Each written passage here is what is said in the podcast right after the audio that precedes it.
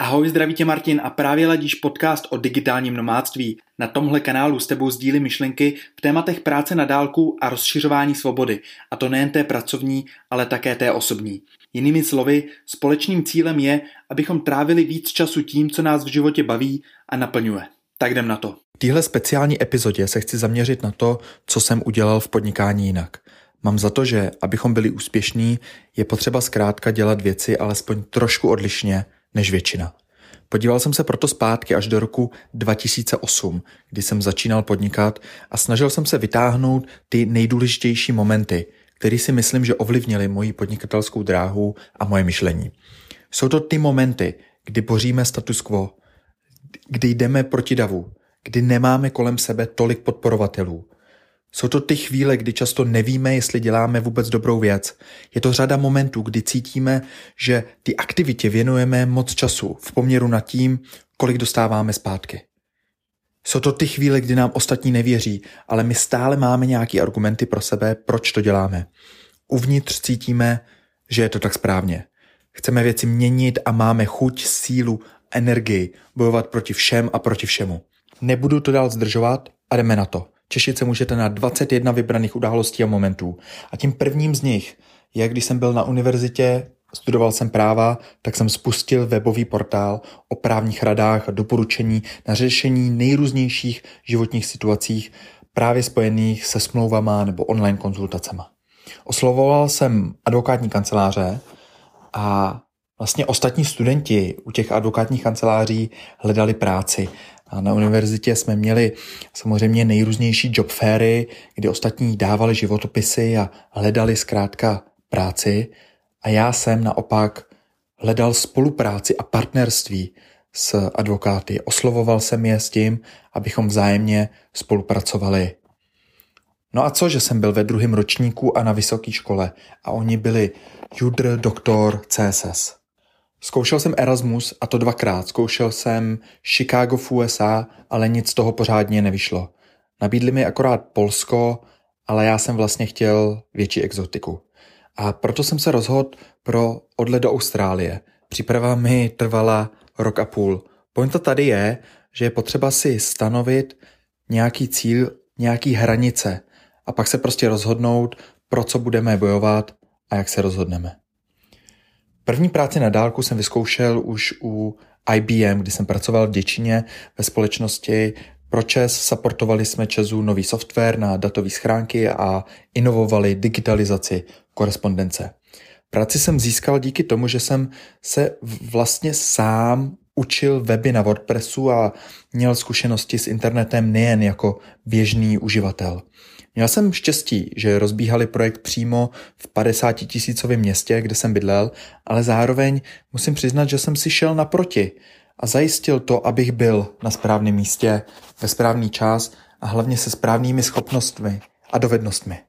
Ve chvíli, kdy už jsem se živil jako freelancer a podnikatel, jsem během jedních prázdnin stejně šel na brigádu do papíre na noční směnu, abych si zažil na vlastní kůži, jaký to je normálně pracovat. Prožít si život řady lidí, jejich podmínky v práci a náročnost. Dal jsem si tam týden a hned jsem měl oživenou motivaci, proč musím makat a vydělávat peníze online. Věděl jsem, kde vlastně skončit nechci. Napsal jsem knihu Digitální nomád v zahraničí a vydal jsem ji na dálku. Psal jsem ji v Tajsku, na Bali a první kapitoly vlastně v Čechách. Celý vydání a schánění vydavatelství, tisk, všechna administrace, to všechno šlo vyřídit online. Tehdy se psal rok 2016, teď už to možná zní docela věrohodně, ale tenkrát se lidi museli pro všechno scházet raději osobně a řešit věci z Čech, jinak byli neuvěřitelně nervózní. Chtěl jsem se dostat zadarmo na konference od blockchainu a získat informace, které jinak získat nejdou. A namísto, abych si platil vstupenky, tak jsem se rozhodl, že vytvořím webovou stránku, magazín a plnil jsem ho zajímavými článkami. Navazoval jsem partnerství a publikoval obsah, sdílel na sociálních sítích a nakonec žádal o média pasy – a získal vstupy zdarma na řadu zahraničních konferencí. A to nejen pro sebe, ale i pro mé kamarády a my tak si mohli udělat skvělý dobrodružství spojený s kryptoakcí. Marketing i webové stránky jsem se učil sám jako samouk. To vyžadovalo neuvěřitelnou píly a disciplínu. Stovky hodin na YouTube, článcích, na fórech. Trvalo to díl, než kdyby mě někdo učil v agentuře, ale já prostě potřeboval tuhle svobodu. To není řešení pro každýho, ale mě to zásadně ovlivnilo. Když dnes konzultuju a mám před sebou někoho, kdo se celý život věnoval něčemu a dneska chce začít s něčím úplně jiným, vím dobře, co to znamená a co je potřeba udělat. Já jsem studoval právnickou fakultu, abych nebyl advokát. To je, je to zvláštní, ale je to tak. Začal jsem si kupovat knížky pouze v anglickém jazyce. I když jsem všemu nerozuměl, donutil jsem se je číst a hodil tak sám sebe do vody, aniž bych uměl perfektně plavat. Přepnul jsem počítač i mobil do angličtiny. Co nejvíc okolí kolem mě musí být anglický. Na filmy dnes koukám v angličtině i bez titulků s výjimkami, jako je Big Bang Theory, protože to je už je slovně extrém. Při učení se cizích jazyků je potřeba udělat věci dřív, než se cítíme připraveni. A tohle platí vlastně nejen o učení se cizích jazyků, ale o podnikání obecně. Začal jsem prodávat první infoprodukt o rychlém čtení, aniž bych ho měl. Lidi nezaplatili, jenom si ho objednali a já jim pak napsal, že se omlouvám, ale produkt vlastně není. Ups. Někdo si stěžoval, to si pište, že jo, ale, ale co, já si prostě potřeboval ověřit, že někdo o to bude mít zájem. Přestože náštěvnost stránek byla v rámci nízkých desítek denně, šlo to a byl to funkční model. Po přečtení knihy Čtyřhodinový pracovní týden jsem si najal kluka, který třídil právní dotazy a posílal je advokátním kancelářím. Spolupráce po roce skončila a já tak nějak cítil, že to nemělo úspěch. Zkusil jsem delegaci v praxi, získal zkušenosti, ale nepřišlo mi to efektivní. A tak jsem si dal pauzu. Čtyři roky oddych a až poté jsem začal opět spolupracovat a našel si asistentku. A pak si uvědomil, že jsem to měl vlastně udělat dřív. Čtyři roky pauza je prostě hodně. Cítil jsem se ready, když jsem vypisoval inzerát, ale to už je vlastně pozdě. Učil jsem se ze zahraničních zdrojů. Česko je fajn, ale obrovské know-how je tam venku. V SEO jsem se stal expertem, protože jsem se neučil z českých článků a videí, ale od zahraničních expertů. Pokud se bude člověk učit jen v češtině, vždy může být snadno předběhnutý tím, kdo bude studovat zahraniční zdroje. A tohle je můj závěr z této zkušenosti.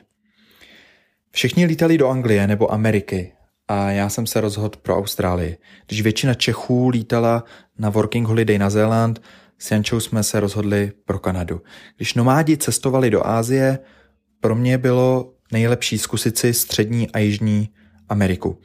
Potřebuju dělat a přemýšlet jinak než většina. Doba se mění, ale procesy a vzorce mohou zůstat stejný. Po koronavirové době taky lidi budou cestovat do určitých oblastí a možná to bude ten správný čas cestovat zase trochu jinam. Dřív říkali, že investovat 10 tisíc korun je hloupost a raději prej, ať se jdu vzdělávat, koupím si knížku. Šel jsem si po svých a investoval do akcí, poslal prvních 5 tisíc korun do českých akcí, pak zkusil americké, zkusil peer-to-peer půjčky a spoustu dalších příležitostí. Některé se vyplatily, jiné skolabovaly. Tohle je ale ta nejlepší škola. Nejhorší rada, kterou jsem tenkrát četl, je, že člověk musí čekat, až bude mít nějaký kapitál 100 tisíc a víc a pak začít investovat. Investoři byli jenom starý pardálové, naše divělí dětkové a týpci, kteří prodali firmu a měli dost keše. Tohle je blbost. Někdy pomůže jít se po svých. Každý čte knížky o seberozvoji, kouká na videa nebo dokonce kupuje webináře a různé kurzy. Málo kdo má ale svého osobního business kouče, se kterým se pravidelně nebo nepravidelně setkává. Neznám příliš podnikatelů, kteří by si platili pravidelné nebo ty nepravidelné konzultace kouče nebo mentora.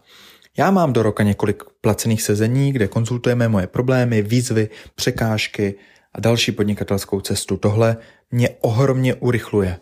Tohle nikde nevyčteš z knížek, nevykoukáš z YouTube ani placených webinářů. Posílám newslettery, ve kterých se lidí ptám na jejich názor a žádám je o pomoc. Je to ten nejlepší feedback. Nic nevymýšlíš, prostě se jen zeptáš, oni ti řeknou, co chtějí a pak víš, co udělat. Proč to dělat složité, když to jde jednoduše? Prostě jednou za čas poslat newsletter a zeptat se, co kdo chce. Netrekuju si čas práci a přestal jsem používat aplikaci Toggle k měření času a projektů. Trekování času neznamená nutně zvýšení efektivity. Pro freelancery je Toggle skvělý, protože pak reportují a fakturují snadno a opodstatněně. Pro podnikatele bych Toggle velmi zvážil, jestli je to dobrý krok. Dříve jsem ho používal pro trackování jednotlivých projektů, abych věděl, který projekt mi kolik zabírá času a viděl, kolik na druhé straně vydělává peněz. Byl jsem z toho ale akorát víc stresovaný. Zavádím do podnikání víc pocitů. Až příliš jsem jel v minulosti datově, analyticky a pragmaticky. Čím dál méně rozlišuji podnikání a volný čas. Život je jenom jeden. Buduju lifestyle business, lifestyleový podnikání a potřebuju, aby i v podnikání mě svět bavil. To je cíl digitálního nomádství a to je to, abychom dělali přesně činnosti, které nás baví. Jak jsem napsal do jednoho blogového příspěvku, smysl digitálního nomádství není o práci na dálku ani cestování. Nomádit znamená učit se, bořit, měnit, tvořit, sdílet a růst a cítit u toho smysl. A co to v praxi pro mě znamená? Jinými slovy, pokud mě něco nebaví, určím si, že to dělat do nějakého termínu, deadlineu nebudu, buď to zautomatizuji, deleguji nebo vyhodím ze svého života. Bytostně nesnáším závazky a to jak v podnikání, tak v životě. Při pořádání festivalů, jak do Kanady, jsme se museli dopředu tak trochu uvázat k nákladům v šesti místních číslech. Finanční sponzorství pro nové a úzce zaměřené akce, jako je tato, čeští cestovatelé mířící do Kanady, nejsou příliš schudný, pokud si chcete zachovat nezávislost. Nakonec jsme do toho šli, jak se říká na vlastní triko a taky jsme vyrobili speciální edici triček Kanada na vlastní triko.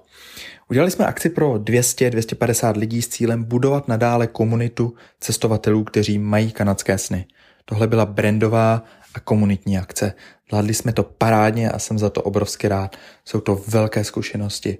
Niche Site, webový projekt ve 21. století může dělat udržitelné online podnikání a ještě k tomu offline akce se stovkami fanoušků. Tohle si dřív dovolili jenom firmy.